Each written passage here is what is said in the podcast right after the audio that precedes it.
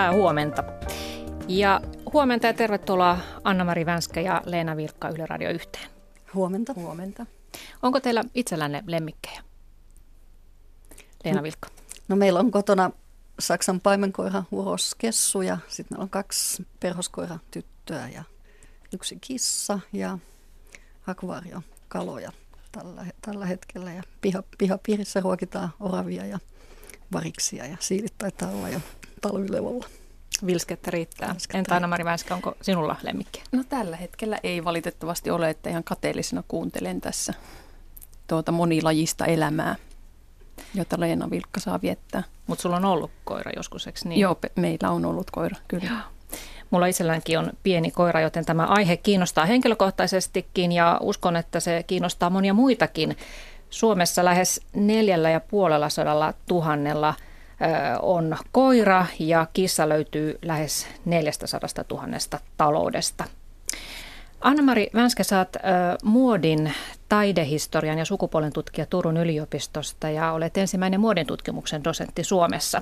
Ja oot nyt pari vuotta tutkinut sylikoirien huippumuodin kulutusta ja sitä, mitä koiriin liittyvä kulutuskulttuuri kertoo koiran ja ihmisen välisten suhteiden muutoksesta. Ja puhutaan nyt ensin tästä koirien muodista, se on, kuulostaa kiinnostavalta. Sä oot tutkinut lemmikkieläintarvikeliikkeitä meillä verkossa ja maailmalla, erityisesti Japanissa. Ja kun sä kiertelit siellä japanilaisissa koirien vaateliikkeissä, niin mitä sä näit siellä? No kaikenlaisia kulutushyödykkeitä, vaatteita, periaatteessa hyvin samantyyppisiä tavaroita kuin ihmisillekin myydään. Koruja, alusvaatteita, housuja, puseroita, takkeja, pipoja, verkkareita, juhlavaatteita, kaikenlaista. Mm. Koirille alusvaatteita, se kuulostaa jo aika, aika erikoiselta. No joo, no siis kyllä koirille alusvaatteita hyvin röyhelöisiäkin. Tietysti niillä on paikkansa japanilaisessa kulttuurissa siinä mielessä, että monet pikkukoirat asuvat sisätiloissa eivätkä välttämättä pääse ulos tarpeilleen, jo, jolloin nämä alusvaatteet on ikään kuin aika funktionaaliset. Ja tietysti sitten toisaalta kyllähän Suomessakin käytetään tämmöisiä alusvaatteita juoksuaikaan narttukoirilla monta kertaa. No oliko se muoti, mitä näet koireen vaateliikkeessä, niin oliko niissä näkyvä muoti samanlaista kuin mitä ihmisten muodissa on tällä hetkellä meneillään, samanlaisia trendejä? Hyvin samanlaista, hyvin samantyyppisiä värimaailmoita, toisaalta myös hyvin tällaisia äm, sellaisia värejä, joita tavataan nähdä lapsilla, kirkkaita värejä, vaaleanpunaista, vaaleansinistä ja sitten tällaisia kuoseja, jos, jotka on sitten ihmisellä ja tällä lemmikkikoiralla samanlaiset. Että vuosi sitten Japanissa oli hyvin muodikasta pukeutua samanlaisiin vaatteisiin lemmikkikoiran kanssa. No mikä on erikoisin kulutustavara, minkä sä oot nähnyt koiriin liittyvän? No ehkä ne alusvaatteet on, on siellä ihan top vitosessa, mutta vielä jännempiä olivat mun mielestäni koirien hääpuvut. Mm-hmm koirille järjestetään häitäkin. Kyllä, näin on. jos, äh, jos perheessä on narttu ja uroskoira, niin ne saatetaan ikään kuin naittaa keskenään. Ja sitten näissä seremonioissa ähm, koirat puetaan sitten näihin hääasuihin, jolla sitä rituaalia korostetaan ja sen merkitystä. Niin ja taisit kertoa siitäkin, että Yhdysvalloissahan on ihan olemassa hääpalveluyrityksiäkin koirille. On kyllä. Koirilla on hyvin samanlaisia palveluita kuin, kuin ihmisillekin, josta toi on yksi. On hautauspalveluita. Ää, sitten tietysti Suomessakin alkaa yleistyä koirien päiväkodit. Ja sitten on näitä kauneussalonkeja ja harrastus, erilaisia harrastusmahdollisuuksia äm, kuntosaleista lähtien. Koirien lenkkareita ja, ja koruja ja kynsilakkoja ja koirien suklaajoulukalentereja, niitähän löytyy meilläkin. Kyllä. Ja, ja onko myös niin, että koirillakin on tavallaan semmoiset omat luksusmerkit, kuten ihmistenkin muodissa? No ne on itse asiassa näitä samoja luksusmerkkejä, mitä meilläkin on, että Burberry, Barbour, tämän tyyppiset, jos tässä nyt mainostamaan ryhtyy, niin kyllä tarjoavat äm, luksustuotteita myös sitten näille perheen lemmikeillekin. Leena Vilkka, sä oot ympäristöfilosofian dosentti ja olet kirjoittanut paljon kirjoja eläinoikeuksista, eläinten tietoisuudesta, niin miltä tämä sinun korvissasi kuulostaa, että koiria puetaan niin kuin pikkulapsia? No kyllä se niin kuin, aika positiiviselle kuulostaa sinänsä, että on oikea suunta toki, että, että sanotaan, että kun eläimiä inhimillistetään, niin yleensä niitä kohdellaan silloin hyvin. Eli, eli kyllähän siinä taustalla, että tietysti ihan nämä ääriöt, morsiuspuvut ja muut, niin kuulostaa tietysti näin suomalaisen mettäkansalaisen mielestä aika hubbutukselle ja turhanpäiväiselle ja kuluttamiselle. Mutta että kyllä niin kuin Suomessa, jos ajattelee näitä meidän kelejä, niin – niin kyllähän niin kuin koirille olisi syytäkin laittaa talvella mm. tämmöisillä keleillä niin, niin lämmin villa puku päälle tai sade, sadetakki.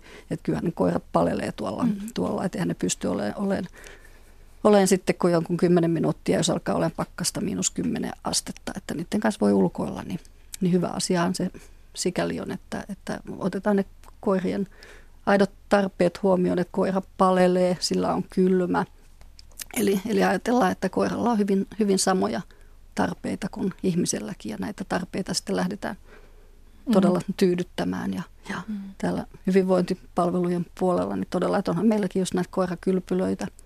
Esimerkiksi kun talvella ei tietysti voi uida, mm. uida ja jollekin koiralle on vaikka lonkkavika, niin sehän on hirvittävän hyvä asia, että mm. huolehditaan sen koiran terveydestä sitten, että se saa liikuntaa sitten sille sopivassa muodossa.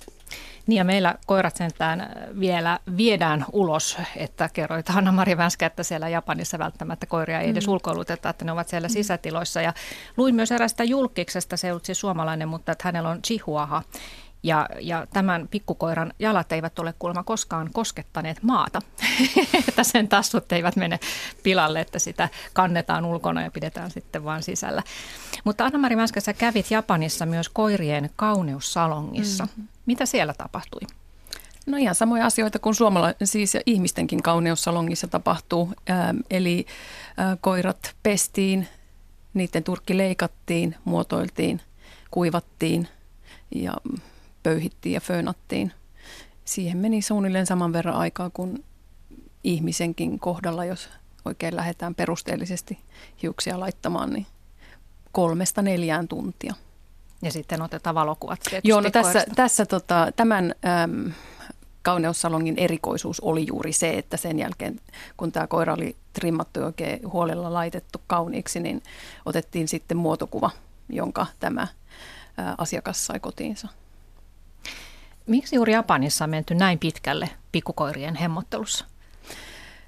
No siellä on varmaan useita syitä, mutta yksi semmoinen aika keskeinen syy on se, että, että koira on todellakin ottanut siellä aika pitkälti tällaisen lapsen aseman. Japanilainen yhteiskuntajärjestys on omaamme konservatiivisempi ja, ja naisen asema on siellä ehkä vielä, ei ole ihan niin hyvä kuin suomalaisessa kulttuurissa tai pohjoismaisessa kulttuurissa. Ja, samanaikaisesti naiset on hyvin koulutettuja ja haluavat sitten ehkä tehdä uraa ja tämä pikkukoira on ikään kuin sitten ratkaisu tähän dilemmaan, että jäädäkö kotiin lapsia hoitamaan vai, vai ähm, tehdäkö uraa. Mm. Ja jos ajatellaan tätä suomalaista yhteiskuntaa, niin onhan meilläkin siis koirille on olemassa – erikoisruokavalioita, leluja, vaatteita, päiväkoteja, ulkoiluttamispalveluita, eläimiä otetaan huostaan, niille etsitään uusia koteja. Kaikki tämä, mitä luettelin, niin nehän pätee myös lapsiin. Eli Kyllä. siinä mielessä niin kun mm. koirat ovat lähestymässä sitä lapsen asemaa ja, ja mä en, en sano, että tämä on paha asia, mm. mutta se kertoo meidän muuttuneesta ö, suhtautumisesta eläimiin, eikö vaan? Joo. No joo, joo. Mutta, mutta toisaalta se ei ole ehkä muuttunut, tai se ei ole muuttunut nyt, koska itse asiassa lasten ja koirien äm, perheenjäseninä, niin ne, ne historiat menee, itse asiassa kietoutuu toisiinsa hyvin pitkälti.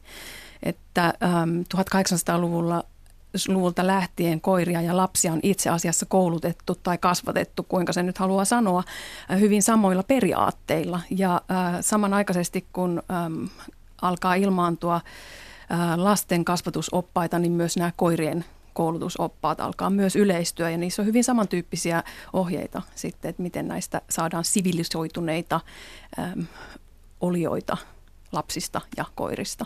Että se ei ole mikään ihan uusi juttu sinänsä. Hmm. Joo, samaa, samaa mieltä on kyllä, että mäkin näen kyllä tuon ihan his, historiallisena katsantona, että, että ne on kulkenut aika rinta, mm. rinnan kuitenkin koirat ja lapset, että se miten on kohdeltu lapsia, niin että ennen vanhaa lapsiakin on lyöty ja koiria lyöty ja kyllä. todella kun nämä, nämä kasvatusmenetelmät on pehmentyneet, niin ne on yhtä lailla tullut kuin lasten suuntaan, niin myös koirille tullut kaikki kiva koulutukset ja pehmeät koulutusmenetelmät. Mutta se, että jos pikkukoira puetaan duffeliin ja, ja se talutetaan päiväkotiin, niin, niin eihän se nyt kuitenkaan muutu lapseksi. Mutta se ei ole myöskään mikään villieläin. Mm-hmm. Onko se enää edes eläin? Siis että onko tästä lemmikistä, niin onko siitä tullut, kun se on rakas perheenjäsen, niin se on tavallaan jotakin niin kuin ihmisen ja eläimen välimaastossa. No se on täysin totta. Ähm, siis eläin ja ihminen on niin kuin, no filosofi osaa paremmin varmaan tätä semantiikkaa purkaa, mutta yleensä ajatellaan tällaisen, tällaisena dikotomisena vastinparina, eli ihminen on kaikkea sitä, mitä eläin ei ole ja päinvastoin. Ja lemmikillä on sellainen etuoikeutettu asema, että hän on päässyt tähän, tai se on, hän, se varmaan kyllä nykyisin, nykyisin taitaa olla, ähm, on päässyt tähän väliin ikään kuin äh, vähän lähemmäksi tätä äh, ihmisen piiriä ja oikeastaan ihmisen piiriin kokonaisuudessaankin. Mehän puhutaankin lemmikeistä, ei me puhuta mistään eläimistä esimerkiksi lemmikkikoirien kohdalla. Ja se lemmikkisana on on kiinnostava siinä mielessä, että se jotenkin korostaa kyllä sen ihmisen ja eläimen hyvin läheistä suhdetta. Ähm, ihmisestäkin voidaan puhua lemmikkinä ähm, monta kertaa, on, on puhuttukin ja ähm, siinä, se korostaa sen lemmikin tai koiran ähm, läheistä suhdetta tähän mm. ihmiseen. Mitä sinä, Ei Leena Vilkka, sanoisit, mikä, mm. se, mikä se lemmikki sitten on eläimen ja ihmisen välisellä luonnon jatkumolla? Niin, ja kyllä ihmisellä on, ettei se ole sinänsä mikään uusi juttu, että, että ihminen on mm. kuitenkin, voi sanoa, että ainakin, ainakin 10 000 vuotta tai kauemmin elänyt koirien kanssa ja ja ehkä aikaisemmin jopa voi sanoa, että se oli myös, myös että, että tätä eroa ei tehty myöskään maatalouseläinten, että myös mm. maatalouseläimet elivät hyvin samanlaisissa oloissa kuin ihmiset. Et esimerkiksi Suomessa ei tarvitse mennä reilun sadan vuoden taakse, niin että Itä-Suomesta on löytynyt vielä niitä torppia, joissa hevoset Joo. otettiin yöksi eteiseen – ja eläimet eli siinä pihapiirissä. Mm-hmm. Et se itse asiassa on hyvin uusi tämmöinen kahtiajako, tämmöinen hyvin jyrkkä. Eli että meillä on tämmöinen tuotantoeläimet siellä toisessa päässä ja ihminen ja tämmöinen ihminen-eläin dikotomia todella, niin se on oikeastaan uusi. Ei, ei meidän historia kauhean paljon tunne, että aikaisemmin ne on kyllä ihmisen ja eri, eri hevosten ja lehmien ja kanojen ja kissojen ja koirien elämät, ne on limittynyt ja lomittunut ja meidän historia on ja kietoutunut yhteen. Ja jos ajattelee hevosten asemaa vaikka ihan meidän omassa Suomen, Suomen historiassa, Suomen hevosten asemaa, jossa Suomen hevost on taistellut siellä rintarinnan miesten kanssa, niin mm. ei, ei ne ole silloin ollut tällaista kahtia jakautunutta ihminen-eläin maailmaa. Ja se on ihan totta, ja tämä lemmikki-sana vielä, jos mä siihen saan palata, mm. niin se on kiinnostavaa sillä, siinä mielessä, että ennen, toisen, ennen toista maailmansotaa lemmikkihän oli esimerkiksi lehmistä käytettävä aika yleinenkin nimitys. Ja sitten taas toisen maailmansodan jälkeen lemmikki jotenkin alkaa rajautua enemmän näihin tiettyihin, tiettyihin eläimiin, koiriin ja kissoihin ja marsuihin ja mitä niitä nyt sitten onkaan nykyisin kaikkia lemmik, lemmikeitä. Mm. Mutta jos ajatellaan, että koiraa tai, tai kissaa hemmotellaan sen takia, että se halutaan tavallaan palkita siitä rakkaudesta, mitä se omistajalleen antaa tai mitä omistaja kuvittelee siltä saavansa, niin tässähän on tällainen niin kuin ainutlaatuinen ajatus siitä, että tämä on niin vastavuoroinen tämä, tämä suhde lemmikin ja ihmisen välillä.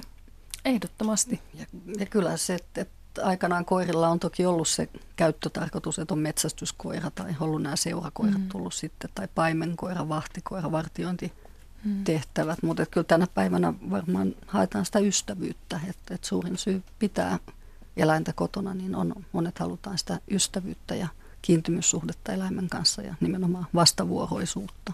Ja tämä voi olla ehkä se syy sitten, miksi ihmisen eläinrakkaus, joka kohdistuu lemmikkiin, niin se ei välttämättä sitten riitä sinne tuotantoeläinpuolelle koska siinä ei ole tämmöistä kiintymyssuhdetta, mutta mennään Leena Vilkka siihen myöhemmin. Tiedän, että sinulla on siihen paljon sanottavaa. Ja puhutaan vielä hetki tästä koirien kulutuskulttuurista. Niin Anna-Mari Vänskä, sä oot puhunut siitä, että koira on sijaiskuluttaja. Se on saanut jo aseman siinä perheessä sellaisen aseman, että se jopa vaikuttaa perheen kulutus valintoihin.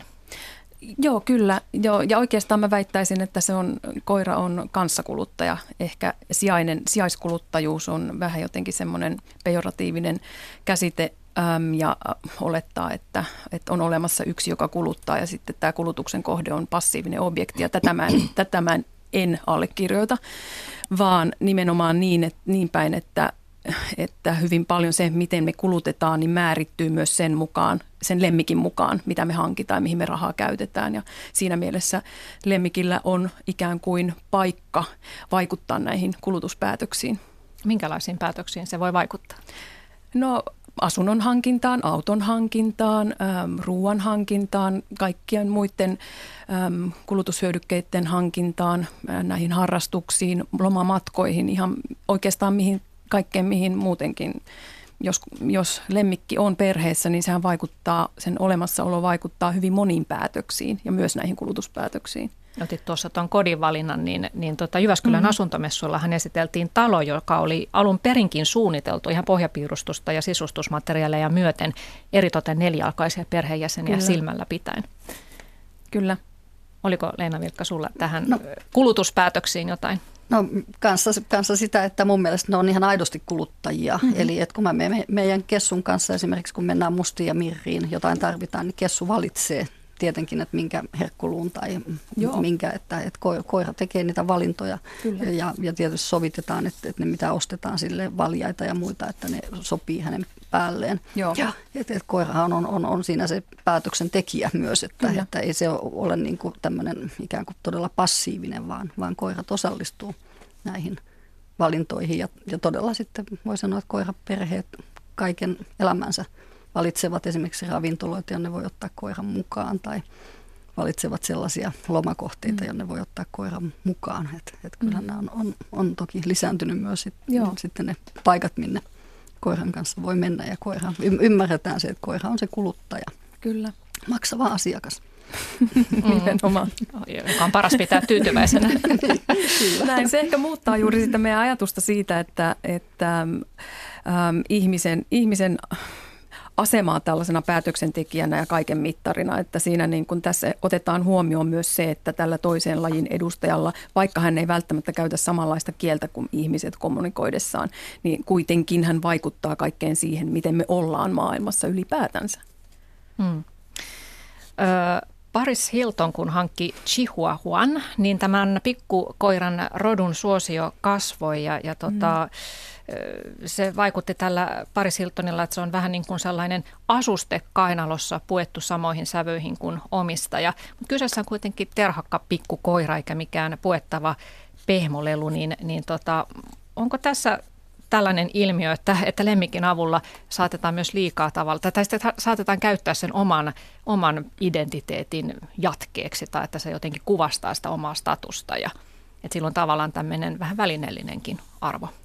No on, ihan samalla tavalla kuin lapsillakin on. Ja siis äh, kyllähän tutkimustakin mukaan äm, ja kulutustutkimuksessakin tätä on paljon käsitelty, että lemmik, tai lemmikin tai koiran, erityisesti koiran äh, läsnäolo äh, vaikkapa mainoskuvissa herättää semmoista myötätuntoa myös sitä, niitä muita tavaroita kohtaan ja osto, ostohalukkuutta lisää. Että koiran äm, koira herättää hyvin positiivisia tunteita ihmisissä. Ja totta kai sillä on Paris Hiltoninkin kohdalla hänen äm, julkistatustaan äm, kohottava kohottava asema siinä mielessä, mutta toisaalta se, se myös inhimillistää tämän julkiksen ehkä etäistä kuvaa ja tekee siitä ehkä siitä sitten helpommin lähestyttävän nimenomaan sen koiran kautta, että koira on siinä sellaisena välittäjänä. Ää, mutta Paris Hiltonin kohdalla kyllä tämä koira itsessään, Tinkerbell, nimeltään teki vaikutuksen, vaikutuksen ihmisiin myös ihan omalla persoonallaan, koska hän oli yksi näistä pääosan esittäjistä tämmöisessä reality-sarjassa, jossa Paris Hilton ja hänen ystävänsä oli maaseudulla, mikä sen nimi nyt olikaan tämän, tämän sarjan. Nyt juuri tuli Blackout ja siinä niin kuin tämä koira oli koko ajan mukana ja siitä tuli myös sen kautta hyvin, hyvin suosittu. Mm-hmm. Hän oli niin kuin itsekin vaikuttamassa tähän suosioonsa. Kyllä näissä esimerkiksi kuljetaan sinne toiseen suuntaan, että, että jos se eläin alkaa olla sama kuin se somiste, samaan tapaan vähän kuin sulla turkis, turkissomiste, että jos se mm. elävä ei tajuta, että on kyseessä elävä eläin, että se on todella tämmöinen somiste, tai mitä sitten todella voidaan sisustaa eläimillä, mikä on mielestäni aika vastenmielinen mm. ilmiö, että hankitaan liskoja tai värikkäitä tai akvaariokaloja, geenimunneltuja, hohtavia, mm. ho, hohtavia kaloja, joita ei oteta sen takia, että ne on eläimiä, eikä sen takia, että halutaan ymmärtää eläimen tietoisuutta tai sielun elämää tai halutaan kontaktia eläimeen, vaan että ne on tämmöisiä sisustuselementtejä, niin silloinhan on kysymys samasta välineellistämisestä, mistä sitten tuotantoeläinten kohdalla. Hyvät kuuntelijat, olette siis Yle Radio 1 kanavan äärellä ja, ja puhumme täällä muodin tutkimuksen dosentti Anna-Mari Vänskän ja ympäristöfilosofian dosentti Leena Vilkan kanssa lemmikkieläimistä ja niiden superasemasta nykyyhteiskunnassamme. Tuossa Leena Vilkka otit esille tuon, että jos lemmikkieläimiä hankitaan vain sisustukseen sopiviksi, niin vähän siihen liittyy kuuntelijakommentti, joka tähän otin tähän eteen. Eli tällainen, että eläinparat valjastettu ihmisen kieroutuneiden tarpeiden tyydyttämiseen. Eli että voi olla myös pohjimmiltaan itsekyyttä tuo lemmikin hyysääminen. Ja toinen kommentti, että ei koiria saa missään nimessä pyntätä, vaan uuden koiran pitää saada, saada olla koira. Elämässä rakkaus pettää ja ystävä jättää, mutta eläimen ystävyys ei ja sen kiitollisuus hyvästä hoidosta, sen saa tuntea joka päivä. Se on varmasti ihan kauniisti sanottu. Kauniisti sanottu, kyllä. kyllä. Mm. Ja sitten täällä on ö, myös kysymys, että miksi eläin inhimillistetään? Siitä tässä tietysti osittain olla kysymys ja mennään hetken päästä tähän, tähän isoon kysymykseen, mm. mutta puhutaan vielä hetki tuosta koirien pukeutumisesta, että sehän, että voisi kuvitella, että se on tämmöinen niin kuin nykyajan ihmisten hömpötys, mutta itse asiassahan sillä on hyvinkin pitkät juuret mm. historiassa. Ihminen on aina ollut tällainen, että se on ollut kiinnostunut lemmikkieläimistä ja niiden, niiden tuota, pukemisesta.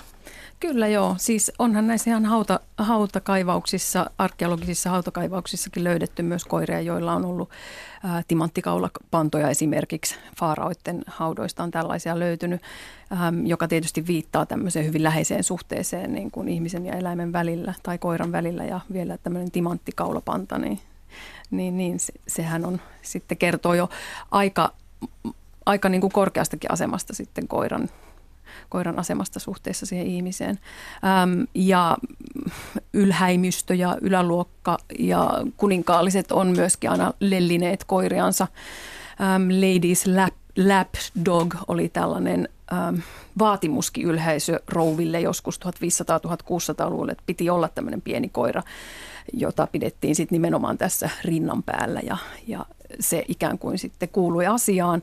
Ja ähm, 1800-luvulle tultaessa sitten kaikkien näiden yhteiskunnallisten mullistusten myötä myöskin tämä koiran asema keskiluokkaistui ja koirasta tuli sitten enemmän tämmöinen perheenjäsen tai koira alkoi muodostua enemmän tämmöiseksi sisällä asuvaksi perheenjäseneksi, jota ryhdyttiin sitten pitämään yhtenä, yhtenä perheenjäsenenä lasten ja muiden ihmisten ohella.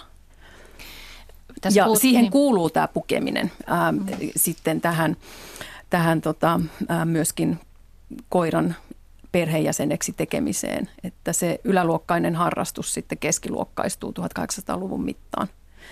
Jossain keski-eurooppalaisissa suurkaupungeissa, kuten Pariisissa, niin siellä oli ihmismuotia, mutta myös koiramuotia jo 1800-luvulla.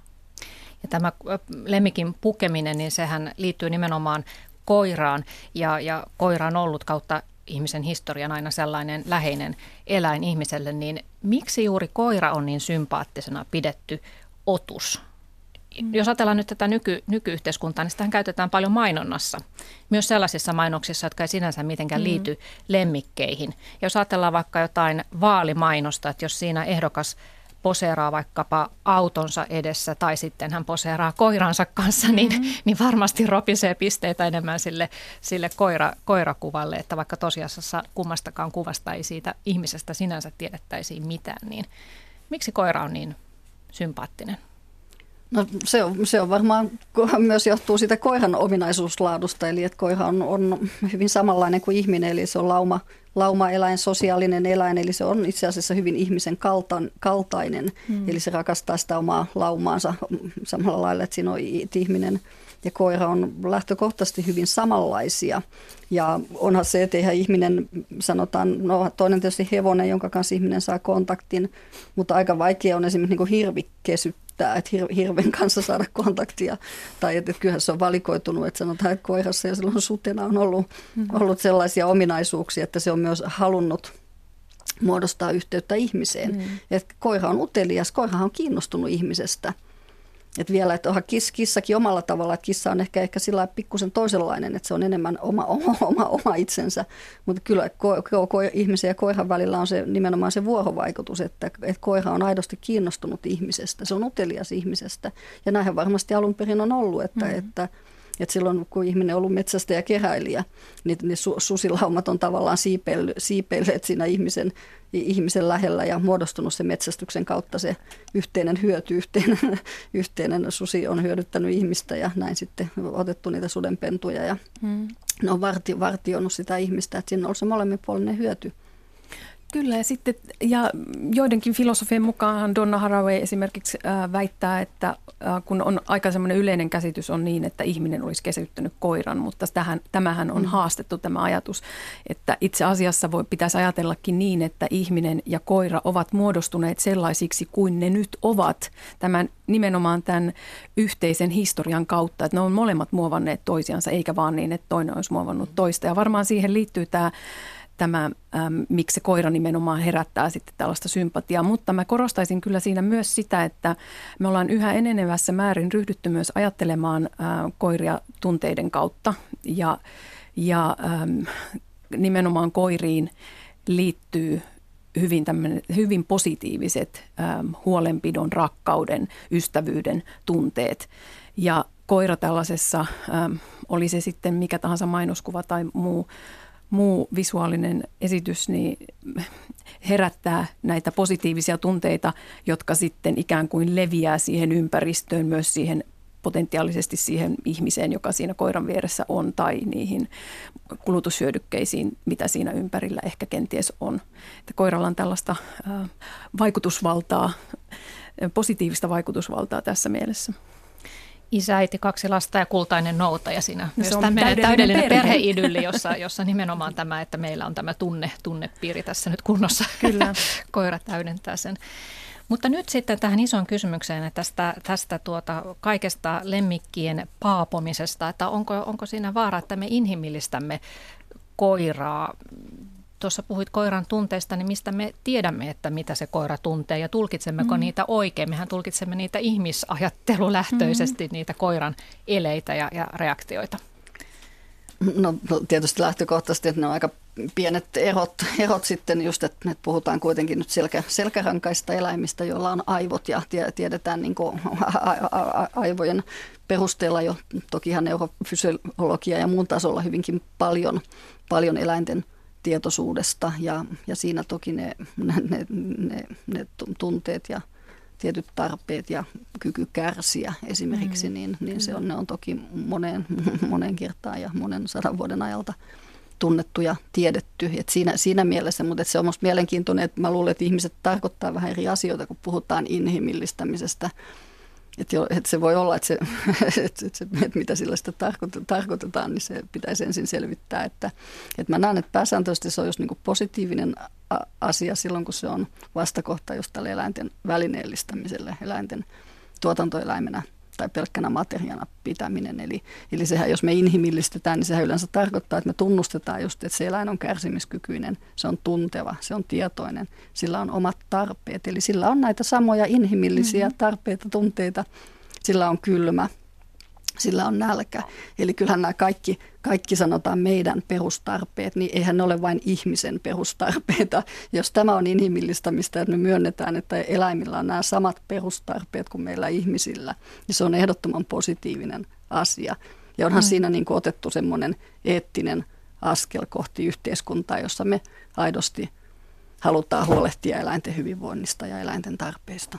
Mutta jos se inhimillistäminen on sitä, että me kuvittelemme ihmislähtöisesti, että tuo eläin tarvitsee jotain, mitä ihminenkin. Esimerkiksi koira syötetään lihavaksi, koska se nyt tuijottaa niin hellyttävästi ja kerjää niitä makupaloita. Mm. Pakkohan sille on antaa, koska mm. ihminen haluaa myös itse syödä, että hän ikään kuin ymmärtää sitä koiran, koiran halua syödä lisää. Mm. Tai että terrarioeläimelle otetaan kaveri, että ei sen tarvi olla yksin siellä terrariossa ja se saattaa olla laji, joka luonnossakin haluaa nimenomaan olla yksin. Tai uroskoiraa ei viitsitä kastroida, kun eihän sitä miehuutta nyt viitsi pois ottaa ja kuitenkin sen koiran elämä voisi olla paljon helpompi mm. kastroituna. Mm. Ja tämmöisiä esimerkkejä. Tai kilpikonnan, niin sen olisi hyväksi olla paastolla aina silloin tällöin kuukauden jopa, mutta että ihmiset eivät henno pitää sitä ilman ruokaa mm. niin pitkään, että tavallaan tällaisia, että ajatellaan sitä ihmislähtöisesti sitä, niitä eläimen tarpeita. Haluatko kommentoida? Leena no, Mitka, jo. Mä voin sanoa, että, että mä ajattelen sillä kuitenkin, että kyllähän tänä päivänä niin ihmisillä on tietoa ja ihmiset on valistuneita ja tietävät, että no esimerkiksi, että jos joku näin, näin todella toimii, niin kertohan se aikamoista tietämättömyydestä. Mm. Että kyllä mä, että en mä nyt aliarvioisi myöskään ihmisiä. Että sanotaan, että jos ihminen hankkii itselleen koiran, niin kyllä se sinne selvittää just tämmöiset asiat, että koiralle ei saa esimerkiksi antaa suklaata tai viinirupaleita tai ksylitolia. Että nämä on niin tällaisia, että, että meillä sanotaan, että myös tietoa on aika paljon olemassa. Että ihan tällainen, että me sitten todella vaan siitä, että mistä, että okei, että mä tykkään suklaasta, niin mä haluan antaa mun koirallekin suklaata. Niin mun mielestä on aika myös, niin kuin, että me aliarvioidaan myös ehkä ihmisten kykyä toimia eläinten kanssa. Mutta toisaalta kyllähän se on totta, että tietysti koiriin liittyy ja lemmikkeihin muutenkin tämmöinen tietynlainen äh, lelliminen äh, ja se liittyy nimenomaan siihen rakkaussuhteeseen, joka ihmisenlaisella eläimellä ikään kuin on. Mutta äh, mä korostaisin myös tässä ihmisen vastuuta, että ihminen, ihminen, jolla pitäisi olla tieto, niin hänen täytyisi olla myös vastuussa sitten tämän lemmikkinsä hyvinvoinnista ja ei esimerkiksi sitten syöttää, syöttää liikaa josta koira kuitenkin kärsii. Ja sehän onkin ihan, ihan äm, todettu asia, että äm, lemmikkien elintasosairaudet on lisääntyneet ihan yhtä lailla kuin ihmistenkin elintasosairaudet. Että ehkä ihmisten täytyisi pitää itsestään ja lemmikeistään hieman parempaa huolta. Mm-hmm.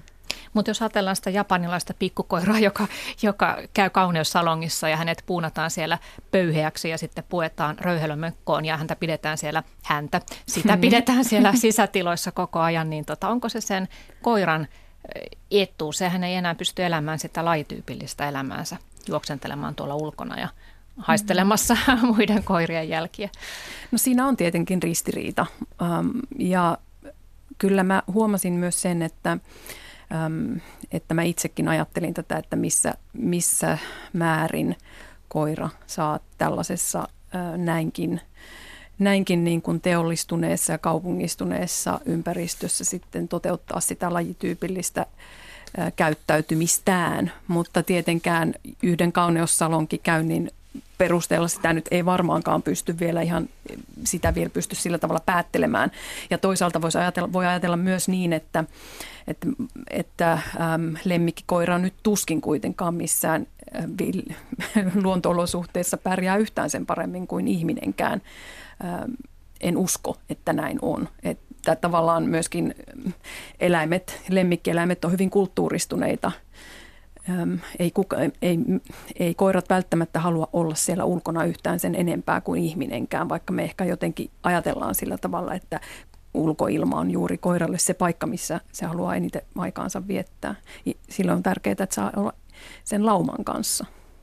Ja kyllä mä samalla linjalla, että kyllä mäkin ajattelisin, että ei se lajityypillinen koiran kohdalla, niin ei se mitään suden elämää enää, enää tarkoita, että kyllä ei se koira halua yhtään enempää näin, näillä, näillä nyt marras-joulukuisilla keleillä, kun tuolla vettä tulee kaatamalla ja on märkää ja loskasta, mm. niin, niin ei ne koirat siellä halua ulkona olla sekuntiakaan yhtään ylimääräistä hetkeä, että epämiellyttävää, epämiellyttävää se on ihan, ihan yhtä lailla, että mm. ei siinä enää se lajityypillisyys on jo, että voi mm. sanoa, että ne on mieluummin makaavat siinä kyllä sohvalla takkatulen lämmössä kissat ja koirat, nämä ihmisen, laji, ihmisen lajikumppanit jo.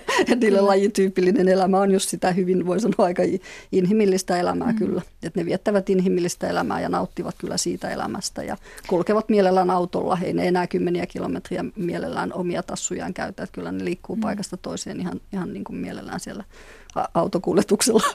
Näin Eli se on. Te ette, te ette suostunut millään paheksumaan tätä koirien ei, superasemaa. Ei sitä, tota, pyst- ei, ei sitä voi paheksua, koska me ollaan nyt kymmenien tuhansien vuosien aikana koirat ja ihmiset ovat muokanneet toisiansa ja eihän se ole loppunut. Et mehän muokataan tässä meidän nykyhetkessä toisiamme aivan yhtä lailla. Tähän liittyen hyvä kuuntelijakommentti. Luonnossa vallitsee ravintoketju tai komentoketju. Voiko sen rikkoa?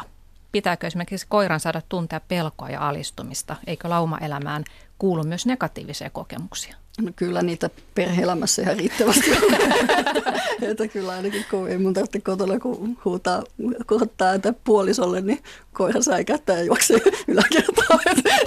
tai kun koira syö vahingossa ne lasten ksylitolipastelit. Niin.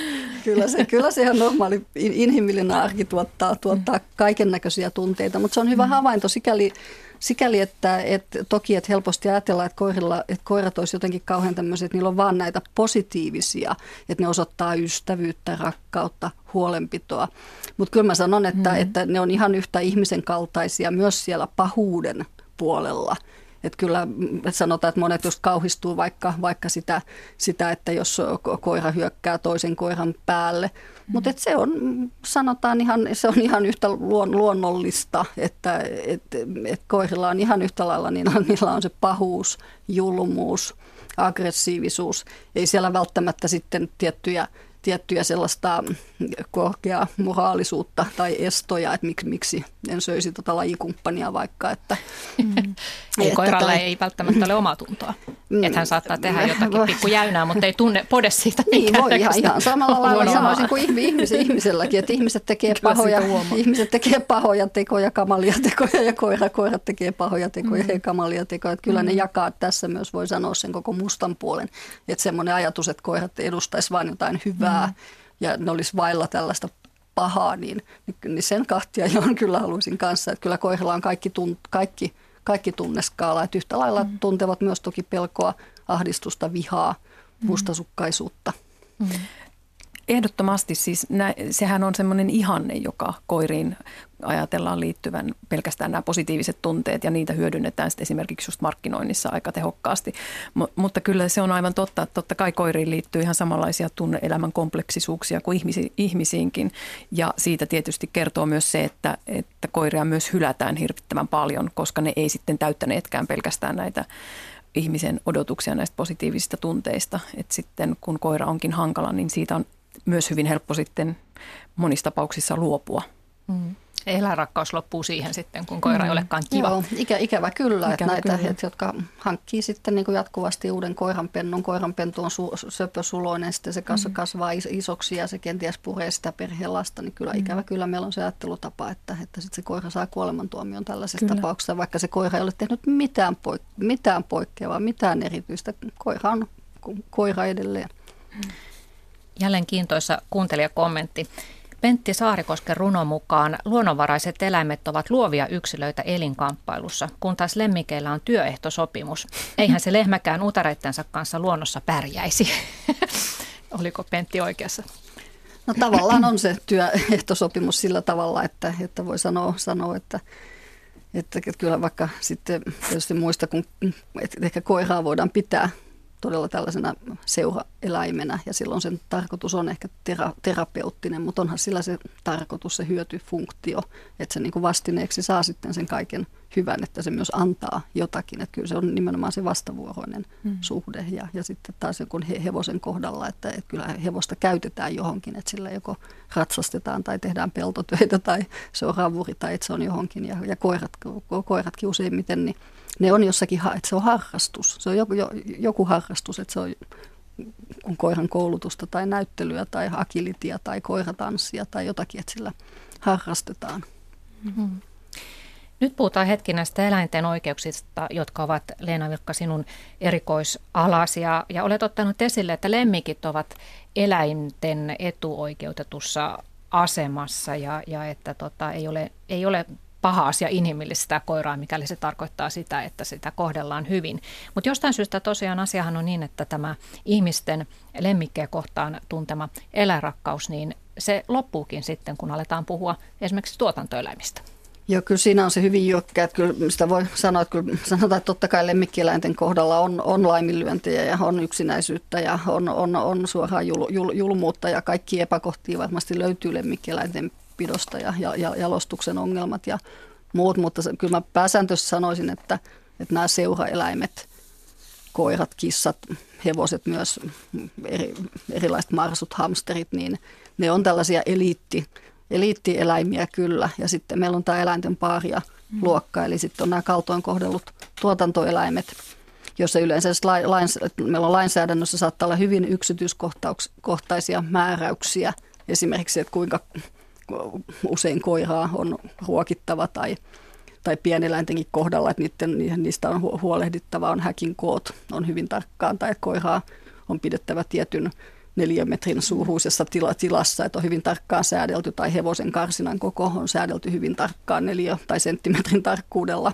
Mutta sitten kun mennään todella sitten, sitten näihin, näihin sitten turkiseläimiin tai tuotantoeläimiin, niin, niin sitten ne sentti, senttimetrit onkin yllättäen huomattavasti paljon pienen pienempi, eli et eihän siellä, että siellä olisi jo että se, mistä me puhutaan lemmikkieläinen kohta eläinten hyvinvoinnista, niin mehän tarkoitetaan koirakylpylöitä, me tarkoitetaan hyvinvointipalveluja, mm. sitä mitä me kun puhutaan ihmisten hyvinvoinnista me tai hieronnasta tällaisesta.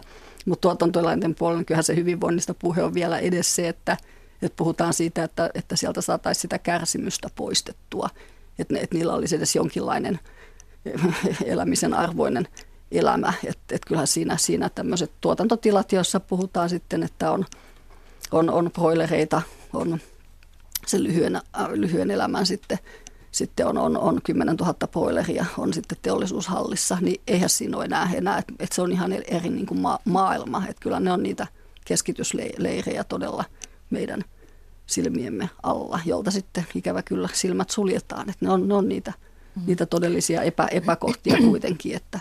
Ja ihmisten on niin helppo ymmärtää, että kissalla ja koiralla on tunteet, mutta sitten ei ajatella, että esimerkiksi sialla, joka kuitenkin on käsittääkseni tutkimusten mukaan aika älykkääksi eläimeksi todettu, niin sen tunteista ei sitten välitetä.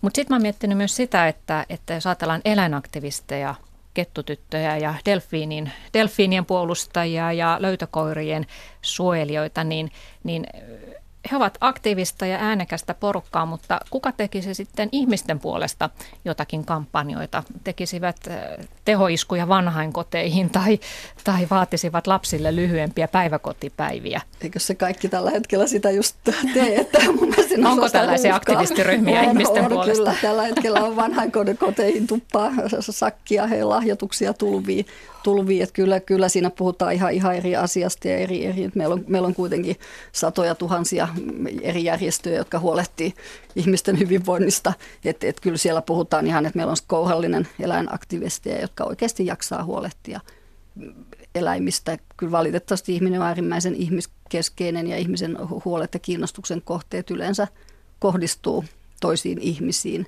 Maahan, maahanmuut, tällä hetkellä ollaan huolissaan just maahan, maahanmuuttajista – lapsista, mm. vanhuksista, että nehän on meillä, meillä kuitenkin valtakeskustelussa, että ei siellä valtakeskustelussa tällä sote-uudistuksessa puhutaan nimenomaan, nimenomaan ihmisistä. Ei siellä, Mutta aktivistit ei siellä eivät käy salavideoimassa vanhainkotien tilannetta.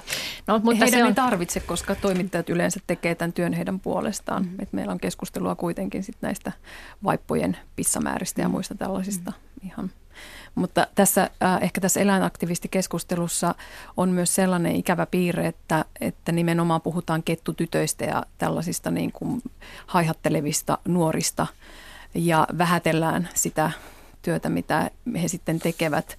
Ja se on ihan totta, että kun taistellaan oikeuksien puolesta, niin se ei aina ole kauhean kaunista – ei se ole ollut niin naisten kohdalla, ei se ole ollut niin seksuaalivähemmistöjen kohdalla, ei se ole ollut niin mustien kohdalla, eikä se ole niin myöskään eläinten kohdalla. Että kyllä meidän niin kuin, äh, tässä meidän ajattelussa täytyisi pystyä siirtymään eteenpäin siinä mielessä, että me aidosti ymmärretään, että me ei voida rakentaa hierarkioita myöskään, paitsi lajien välille, niin myöskään näiden eri niin kuin ihmisen ja eri lajien välille. Onko tässä ajattelussa menty kuitenkin vähän eteenpäin, Leena Vilkka, kun kirjoitit, että, että kun sä oot tutkinut siis eläinten itseisarvoa, Ja, ja tuota, teitte 90-luvulla jo tutkimusta tästä, tästä eläinten itseisarvosta ja, ja huomasit, että Yhdysvalloissa ei edes ymmärretty, mistä, mistä puhuit. He eivät ymmärtäneet tätä kysymystä, että ajattelu oli hyvin ihmislähtöistä siellä, niin onko tässä menty kuitenkin eteenpäin? Eikä, kyllä, eikä maailmanlaajuisesti voi sanoa, kun puhutaan eri kulttuureista, että kyllähän kun me puhutaan sitten, sitten, sitten vaikka näistä just todella, todella ei-länsimaisesta kulttuuri, kulttuureista, niin kyllä siellä voisi olla aika, aika vaikea ymmärtää edes tätä meidän lemmikkien, että ehkä lemmikkien kohdalla tämmöinen eläimen itseisarvo tulee aika lähelle mm. ihmisen itseisarvoa, mutta kyllä tietysti monissa muissa kulttuureissa en nyt halua erityisemmin nostaa esiin, esiin, esiin, mutta on hyvin, hyvin, että voi olla se, että eläimen asema on todella, että, että, että koira on esimerkiksi saastainen eläin ja koira, koirakin, että kyllähän sillä ei ole niin kuin mitään arvoa. Että se on hy, hyvin niin kuin ihminen on, on korotettu hyvin, hyvin yl, kaiken yläpuolelle – ja, ja silloin myös, myös tietty julmuus eläimiin on hyväksyttävää sillä perusteella, että todella ajatellaan, että ihminen on niin eri asia, että elä, eläimet on niin paljon alempiarvoisia. alempiarvoisia. Ja kyllä tämä ikävä kyllä niin kuin ehkä sit koko maailman tasolla. Voi sanoa, että mun mielestä länsi, se, se kulttuuri, mitä itse haluan puolustaa, niin sehän on juuri tämä länsimainen kulttuuri, jossa, jossa meillä on tällainen luonto- ja eläinsuhde, ja pidän sitä erittäin tärkeänä puolustamisen arvosena. Mm.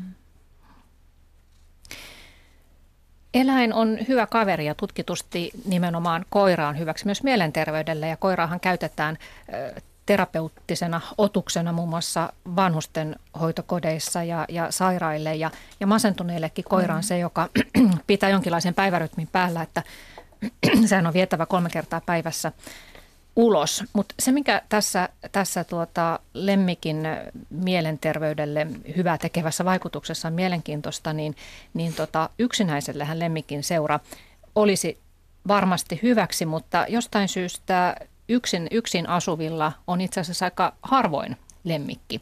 Ylivoimaisesti eniten lemmikki on kahden huoltajan lapsi perheessä, juuri niissä talouksissa, jossa muutenkin on vähän vilkasta ja vilkasta ja ruuhkaista se elämä. Ja ainoastaan reilulla kymmenellä prosentilla yksin asuvista mm. on lemmikki.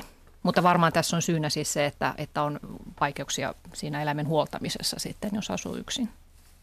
Joo, mun mielestä se kertoo mm-hmm, ihmisen vastuullisuudesta. Mm, ja ainakin kyllä. omassa tuttavapiirissä niin, niin, niin monet just sanovat, että mm. eivät sen takia auta eläintä, että kun se joutuisi olemaan niin paljon yksin. Että jos sä elät, elät yksin ja, ja siellä ei ole ketään kotona, niin, niin, niin kyllähän se on silloin mielestäni hyvin vastuullista, että sä et hanki sinne tyhjään kotiin. Että kyllä, mm. kyllä siinä vaiheessa sittenläkin, kun oli tämä vaihe, vaihe, että ei ollut perhettä, niin ei mullakaan silloin ollut lemmikkieläimiä, koska just tästä syystä, syystä että ne olisi joutuneet olemaan yksin. Mm. Mutta sitten kun on itselläkin lap, lapsia, niin siellä on kotona aina, aina joku, että eihän ne koirat ole siellä kuin sen nelisen tuntia sitten keskenään, keskenään ja siinä on sitä touhua ja niillä on se lauma, lauma mm. silloin ympärillä. Et mun mielestä se kertoo aika suomalaisten just tämmöistä vastuullisuudesta mm. eläimiä kohtaan kyllä. Lemmikin hemottelu on myös bisnestä. Taantuma Suomessa monilla muilla erikoisliikkeillä menee tällä hetkellä huonosti, mutta lemmikkieläinten tarvikkeita myyvillä kaupoilla pyyhkii hyvin, että mm. ala on vaan kasvanut myös tässä taantuman aikana ja, ja tuota, aikamoisen summan rahaakin lemmikkieläimen omistajat laittavat siihen, mm. siihen pienokaiseensa. Kyllä. Niin, no, joo, kyllähän siis se on, tuhannesta eurosta puhutaan noin keskimäärin, mitä, mitä lemmikkiin vuodessa menee ja se ei kata mitään tämmöisiä erityisen ää, suuria sairaala- tai muita tämmöisiä terveydenhoitokuluja. Äm, ja se nyt kertoo omaa tarinaansa siitä äm, lemmikin asemasta perheessä ja hänen, hänen asemastaan myös itsenäisenä tai ainakin kanssakuluttajana. Äm, ja meidän arvostuksestamme myös lemmikkejä kohtaan. Joo, että se raha, mihin, mitä lemmikkeihin laitetaan, niin se ei ole ihan pieni. Että mulla on itsellä tosiaan pieni koira ja kun kävin eläinlääkärillä ihan vaan pikatsekkaamassa yhden asian, niin tota, oltiin 10 minuuttia siellä vastaanottohuoneessa ja lasku oli 100 euroa. Mm. Mitä mieltä te olette siitä, että ihmiset ovat valmiita myös loputtomiin hoitamaan sairasta lemmikkiään? Tiedän esimerkiksi yhden 19-vuotiaan kissan, jolle tehdään toistuvia kirurgisia toimenpiteitä, jotta vaan se pysyisi nyt elossa ja sillä on monia kroonisia sairauksia. Sitä on toki helppo lähteä yksittäistapauksia aina moralisoimaan, mutta tässäkin voi sanoa, että mä pidän sitä ehdottomasti positiivisena ilmiönä, että eläimiä hoidetaan ja ollaan valmiit maksamaan niitä eläinlääkärilaskuja. Että sehän kertoo, että me huolehditaan siitä eläimen hyvinvoinnista ja hoidetaan niitä eläinten sairauksia. Ja kyllä myös ne eläinlääkärit ovat palkkansa ansanneet ihan siinä kun, siinä kun sitten ihmis, ihmislääkäritkin. Mun mielestä suurempi ongelma kuitenkin on tässä työttömyyden ja laman Suomessa. Esimerkiksi on tosiasia, että jos per, per, perheen tulotaso romahtaa, niin kyllä siellä ne kärsijöitä on ne lemmikkieläimet. Sitten ei viedä sitä eläintä sinne eläinlääkäriin. Mm. Että kyllä silloin se, mistä tingitään, niin kyllähän silloin tingitään myös, myös niistä eläinten kulutus, kulutuksesta ja eläinlääkärikuluista. Mm. Et silloin ei ole varaa teettää mitään kallista hammasremonttia kyllä koiralle, jos ei ole itselle itselleenkään. Mm-hmm. Et kyllä se, sillä, siinäkin voi sanoa, että ihmisten, ihmisten ja koirien ja kissojen kohtalot toki limittyy ja lomittuu, että kyllä se työttömyys ja tämän hetken Suomen taloudellinen tilanne, niin kyllä se koskettaa ihan yhtä lailla sit näitä eläimiä. Että ei ole ihmisillä varaa tällä hetkellä sitten kalliisiin eläinlääkärimaksuihin, mm. että kyllä se näin päin. Tällä puolella näkisin, että on suuremmat ongelmat kuin se ne yksittäistapaukset, jotka sitten ehkä, ehkä sitten vievät liian pitkälle sen eläimen hoitamisen, kun olisi jo armeliaampaa kenties sitten eutanasia kuitenkin eläimen mm. kohdalla. Niin, ja toisaalta kyllähän siis äm, lapset ja eläimet on, on toisaalta myös siinä asemassa, että, että jos ei vaikka aikuinen itselleen näitä lääkärikäyntejä sallit tai ei osta kaikkia lääkkeitä, niin pyrkii ehkä sitten kuitenkin ensisijaisesti hoitamaan nämä perheen pienimmät. Ja se on tietenkin hyvä ja kyllähän lemmikin lemmikin kanssa eläminen on siinä mielessä vastuullista, vastuullista hommaa, että jos lemmikki sairastuu, niin miksi? Totta kai on hoidettava. Että näinhän se on, että nyt melkein jo voisi kysyä, että eikö lemmikkien kelakorvauksia, missä ne on, koska niitähän ei siis ole. Ja lemmikki, lemmikkien lääkkeet ja nämä lääkärikäynnit on tosi, tosi kalliita ja niihin ei mitään korvausta mistään saa. Toki ihmisillä on aika useasti nykyisin näitä, näitä äm, vakuutuksia, joiden kautta sitten, jotka sitten auttaa tämmöisessä tilanteessa. Ja se on ihan totta, että se rajan vetäminen, että milloin eutanasia on olisi niin kuin parempi, niin sehän on äärimmäisen vaikeata. Sen päätöksen tekeminen voi olla siis ihan, ihan niin kuin tälle ihmiselle, joka kuitenkin kantaa vastuun siitä lemmikistä. Ja jossain mielessä voisi ajatella myös sitä, että tämä lemmikki eutanasia, niin sehän on niin kuin, siellä ollaan edistyksellisempiä kuin ihmistenkin puolella, että ihmisten puolella tätä ei juurikaan ole pystytty avaamaan tätä, tätä armokuoleman kysymystä. Kela, Kelakortit koirille, se on seuraava kehitysaskel. Anna-Mari Vänskä, kiinnostaa sulta kysyä vielä tähän loppuun, että kun sä oot tosiaan Japanissa paljon kierrellyt ja nähnyt niitä, niitä puettuja pikkukoiria siellä, niin kun joskus sanotaan, että jos koiraa liikaa inhimillistetään, niin se saattaa myös tulla onnettomaksi ja, ja menettää hermonsa, kun se ei saa elää tavallaan sitä, sitä oma, he, omanlaista elämänsä, niin näitkö, anteeksi, näitkö sä Japanissa paljon räksyttäviä käytöshäiriöisiä koiria, vai oliko ne kilttejä? En nähnyt, mutta mä veikkaisin, että se, se liittyy japanilaiseen kulttuuriin noin ylipäätänsä, että siellä äh, ehkä tällainen julkinen tunteiden esittäminen ihmistenkään keskuudessa ei ole kauhean, kauhean sallittua, niin, niin lemmikit totta kai käyttäytyy hyvin samalla lailla. Mm. Että musta se liittyy tähän. Jos koira vain osaisi puhua, niin sitten se olisi meidän kaltaisemme. Näin monesti ajatellaan, mutta mä oon ajatellut, että jos koira todellakin osaisi puhua, niin sehän ei välttämättä sanoisi niitä asioita, mitä me haluaisimme kuulla. Sehän saattaisi sanoa, että, että hei ääliö, että mä oon sun kanssa vaan sen takia, että mä saan sulta ruokaa. No tämä on, tämä on synkän, synkän luonteeni tuota noin niin, kuvitelmaa. Mitä Anna-Mari Vänskä sinun, jos sinulla olisi tällä hetkellä koira, niin mitä se mahtaisi sanoa? Tai mitä sanoisi se pikku japanilainen koira, joka on puettu siihen mekkoon? Mitä hän sanoisi? Vaikea nyt tässä äkkiseltään sanoa, mitä japanilainen pikkukoira sanoisi minulle.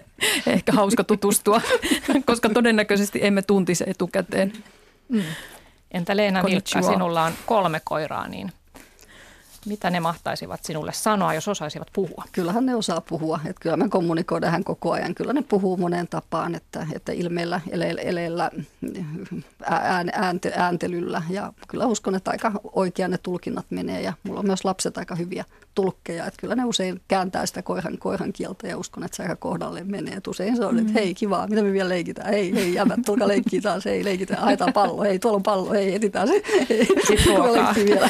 niin, et niin. Kyllä se, se niin kuin siinä arjen, arjen touhuissa on aika helppo kuitenkin päätellä, mitä se koira ajattelee. Kyllä. Kiitoksia keskustelusta.